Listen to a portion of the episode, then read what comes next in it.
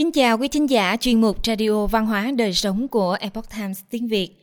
Hôm nay, chúng tôi hân hạnh gửi đến quý thính giả phần 1 bài viết của tác giả James Sell có nhan đề Thời đại cuối cùng và linh hồn của tư tưởng cấp tiến. Bài do Hồng Vân biên dịch. Mời quý vị cùng lắng nghe. Chúng ta đã quen với việc sử dụng một số khái niệm mà không bao giờ đặt nghi vấn về nó – và khái niệm mà tôi cho là gây ra nhiều phiền phức nhất ở các nước phương Tây là ý tưởng về sự cấp tiến, progress. Tư tưởng cấp tiến giả định rằng chúng ta có thể trở nên tốt hơn, rằng mọi thứ không ngừng được cải thiện. Nhưng giả định sai lầm này lại làm phức tạp thêm bối cảnh chính trị của chúng ta. Chính từ cấp tiến đã sản sinh ra đảng cấp tiến với các chính sách cấp tiến. Những đảng này tự phong cho mình một phẩm hạnh nào đó và tự cho bản thân là đúng như thể là chỉ có họ mới đại diện cho dòng chảy lịch sử và chỉ có họ mới giúp nhân loại trở nên tiến bộ không giống như những người mà họ gọi là kẻ bảo thủ với tư tưởng cổ hủ lạc hậu có vẻ như có quá ít trải nghiệm trong lịch sử hoặc thực tế để có thể thay đổi được niềm tin và tư tưởng của những người theo chủ nghĩa cấp tiến. Cùng với phong trào khai sáng vào thế kỷ 18, ý tưởng rằng chúng ta đang tạo nên sự cấp tiến đã có một bước ngoặt quan trọng và mang tính định mệnh. Tuy nhiên, tiểu thuyết gia khoa học viễn tưởng Michel Corday đã vô tình hé lộ bí mật này khi ông bình luận.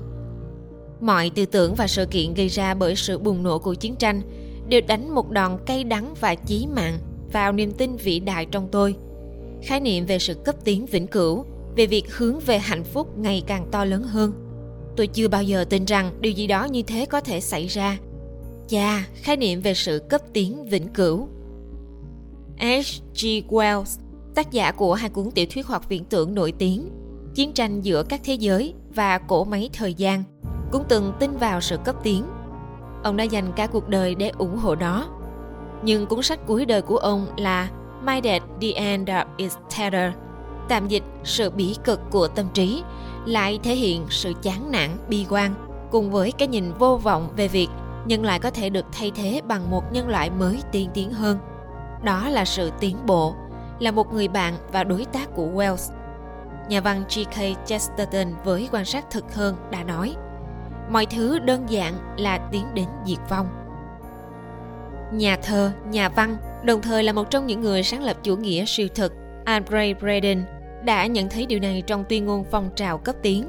Ông nói, kinh nghiệm đi tới đi lui trong một chiếc lồng mà càng ngày càng khó có thể thoát ra. Nó dựa quá nhiều vào sự hỗ trợ về những lợi ích nhất thời và nó được bảo đảm bởi các lực lượng canh gác lỏng lẻo. Dưới sự giả bộ của nền văn minh và sự cấp tiến, chúng ta đã cố loại khỏi tâm trí mình mọi thứ mà một cách đúng đắn hoặc sai lầm được gọi là mê tín hoặc tưởng tượng. Tất cả những hình thức tìm kiếm chân lý không phù hợp với thông lệ đều bị cấm đoán. Và thật kỳ lạ, ngay cả những người được gọi là tân tiến nhất, thậm chí ngay cả trong thời huy hoàng của họ, cũng đều nhận thấy có sai lầm sâu sắc trong suy nghĩ của chúng ta và trong cách chúng ta nhìn nhận quá khứ. Thật vậy, bản thân cấp tiến chỉ là điều mê tín dị đoan, mà sự xuất hiện của nó đã tuyên bố rằng nó sẽ bị đào thải. Một cách nhìn thời cổ đại Cổ nhân quan niệm rằng mọi thứ tốt đẹp vào thời điểm khởi đầu nhưng sau đó sẽ dần suy vong. Ví dụ, người Ai Cập cổ tin vào khoảng thời gian gọi là Zebtebi hay thời kỳ đầu của kỷ nguyên vàng. Khoảng thời gian mà sự hòa hợp và liên kết giữa các hành tinh đạt đến trạng thái hoàn hảo. Cũng như vậy, người Hy Lạp cổ tin vào kỷ nguyên vàng. Khi người và thần không có xung đột, cuộc sống rất lâu dài và phồn vinh. Đáng buồn thay, kỷ nguyên vàng đã nhường chỗ cho bạc và sau đó là đồng và cuối cùng là kỷ nguyên sắt. Khi chiến tranh, bạo lực, sự phản bội lây lan, cuộc sống trở nên tồi tệ, khốc liệt và ngắn ngủi. Thần thoại Hindu cũng nói về bốn thời đại Sadia, Treda, Devapara và Kali. Chúng đại diện cho những thời kỳ dài và có tính chu kỳ. Kỷ nguyên đầu tiên, Sadia, là kỷ nguyên của chân lý và chính nghĩa – sau đó vào mỗi thời kỳ tiếp theo, chân lý sẽ dần suy giảm. Hiện nay, chúng ta đang ở thời kỳ Kali, có nghĩa là thời kỳ mà cái ác và sự bất chính đã thay thế cho sự thật và chính nghĩa trong quá khứ. Chúng ta có thể đưa ra nhiều ví dụ khác, nhưng hãy lấy những điều gần gũi hơn. Do Thái giáo và Cơ đốc giáo cũng kể về sự thoái hóa của con người. Nó không phải là câu chuyện ngắn như chuyện về bốn kỷ nguyên, mặc dù mức độ xuống cấp của loài người rất rõ ràng trong sách sáng thế. Sự sụp đổ trong vườn địa đàng nhanh chóng được tiếp nối bởi bạo lực của Cain. Nhưng loài người vẫn tồn tại cho tới khi đại hồng thủy xảy ra. Rõ ràng, đó là một thời gian đáng kể sau sự sụp đổ. Một trong những điểm khác biệt cơ bản giữa con người của kỷ nguyên vàng và con người hiện nay là ngoài tính chất bạo lực rất rõ ràng thì chính là ngôn từ. Người theo đạo Hindu luôn nói sự thật. Họ nói đúng bản chất sự việc hay nói cách khác là không lừa dối. Theo cách nào đó, bạo lực không phải là nguyên nhân chính gây ra đau khổ cho chúng ta, mà chỉ là một triệu chứng mà thôi. Hãy nhớ rằng, ma quỷ là cha đẻ của dối trá và rằng nói sai sự thật là kết quả của loại suy nghĩ sai lầm.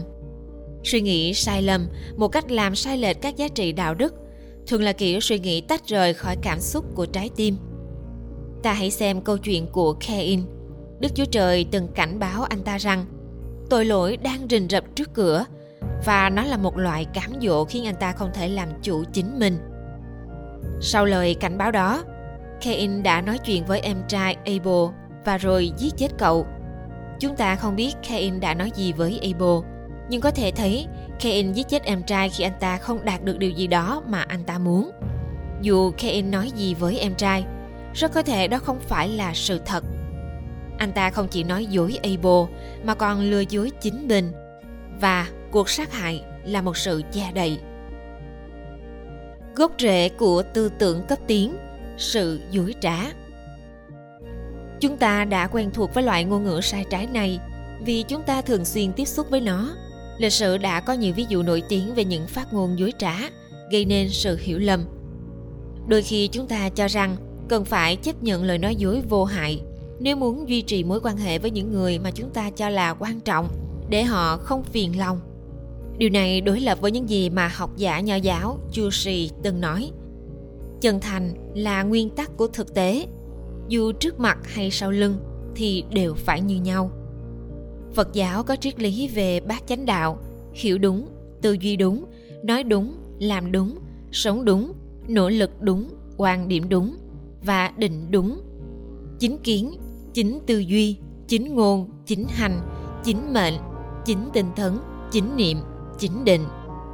Đó là tư duy logic tuyệt vời, từ hiểu, suy nghĩ tới nói và hành động. Điều này không chỉ đúng ở phạm vi cá nhân, mà cả ở phạm vi xã hội. Nếu xã hội dựa trên dối trá, thì hậu quả rất kinh hoàng. Nếu không phải là ngay lập tức, thì sẽ là sau này. Đây là lý do tại sao george orwell mặc dù là một nhà xã hội chủ nghĩa nhưng là một anh hùng không ngừng theo đuổi sự thật ông đã lường trước điều gì sẽ xảy ra khi ngôn ngữ không phản ánh sự thật bài bình luận chính trị và tiếng anh đã chứng minh điều này. Hai cuốn tiểu thuyết vĩ đại của ông, Trại súc vật và 1984, cũng chứng minh một cách chính xác đến kỳ lạ về hậu quả của ngôn từ giả dối. Các tác phẩm của ông là ví dụ rất điển hình về việc tiểu thuyết còn trung thực hơn bất kỳ tài liệu chính trị nào vào thời đó. Trước khi quay trở lại vấn đề ngôn ngữ của kỷ nguyên vàng, cũng nên lưu ý rằng chúng ta đang gặp vấn đề này ở phương Tây. Ta gọi nó là tình giả nhưng cách nó được truyền đi không khác gì công tác tuyên truyền dưới thời Đức Quốc xã và Liên Xô của thế kỷ 20. Tin tức giả là tuyên truyền và nó được tạo ra để gieo rắc sự bất hòa, hoang mang và sợ hãi. Cứ đà này, quan điểm ôn hòa và dân chủ tự nó sẽ suy yếu, xói mòn và cuối cùng bị đánh bại nếu các thế lực hợp pháp không hành động dứt khoát để chống lại sự tấn công dữ dội này từ trong tư tưởng và suy nghĩ Mối quan tâm đặc biệt hiện nay là sự trỗi dậy của tư tưởng Marxist được ngụy trang dưới chiếc mặt nạ tiến bộ hay cấp tiến. Nhận xét nổi bật nhất về chủ nghĩa Marx, chủ nghĩa cộng sản hoặc chủ nghĩa Bolshevik từng được đưa ra, chắc chắn có liên quan đến chủ đề ngôn ngữ và sự cấp tiến. Được triết gia Leszek Skolakowski viết trong cuốn Các trào lưu chính của chủ nghĩa Marx, nguồn gốc, sự phát triển và sự tan rã của nó. Ông viết sự dối trá là linh hồn của chủ nghĩa Bolshevik. Dối trá là linh hồn, là trọng tâm của chủ nghĩa Bolshevik và điều này trái ngược hoàn toàn với kỷ nguyên vàng, bát chánh đạo với trạng thái của Adam trước khi sa ngã và hơn thế nữa. Mặc dù ngôn ngữ của hệ tư tưởng này liên tục nhấn mạnh vào sự cấp tiến, nhưng trên thực tế lại có nghĩa ngược lại. Đây là lý do vì sao các nhà sử học cũng đồng ý với nhận định của giáo sư Norman Davis trong cuốn sách Châu Âu, một lịch sử rằng về mặt đạo đức, người ta phải ghi nhận sự tương phản cực độ giữa tiến bộ về vật chất của nền văn minh châu Âu và sự suy thoái kinh hoàng trong giá trị chính trị và tinh thần. Và câu hỏi đặt ra là ngôn ngữ đã mất đi sự trung thực như thế nào? Chúng ta hãy cùng tìm hiểu trong phần 2. Quý thính giả thân mến, chuyên mục Radio Văn hóa Đời Sống của Epoch Times tiếng Việt đến đây là hết. Để đọc các bài viết khác của chúng tôi, quý vị có thể truy cập vào trang web epochtimesviet.com. Cảm ơn quý vị đã lắng nghe, quan tâm và đăng ký kênh. Chào tạm biệt và hẹn gặp lại quý vị trong chương trình lần sau. Kính chúc mọi điều bình an và tốt lành đến quý vị cùng người thân.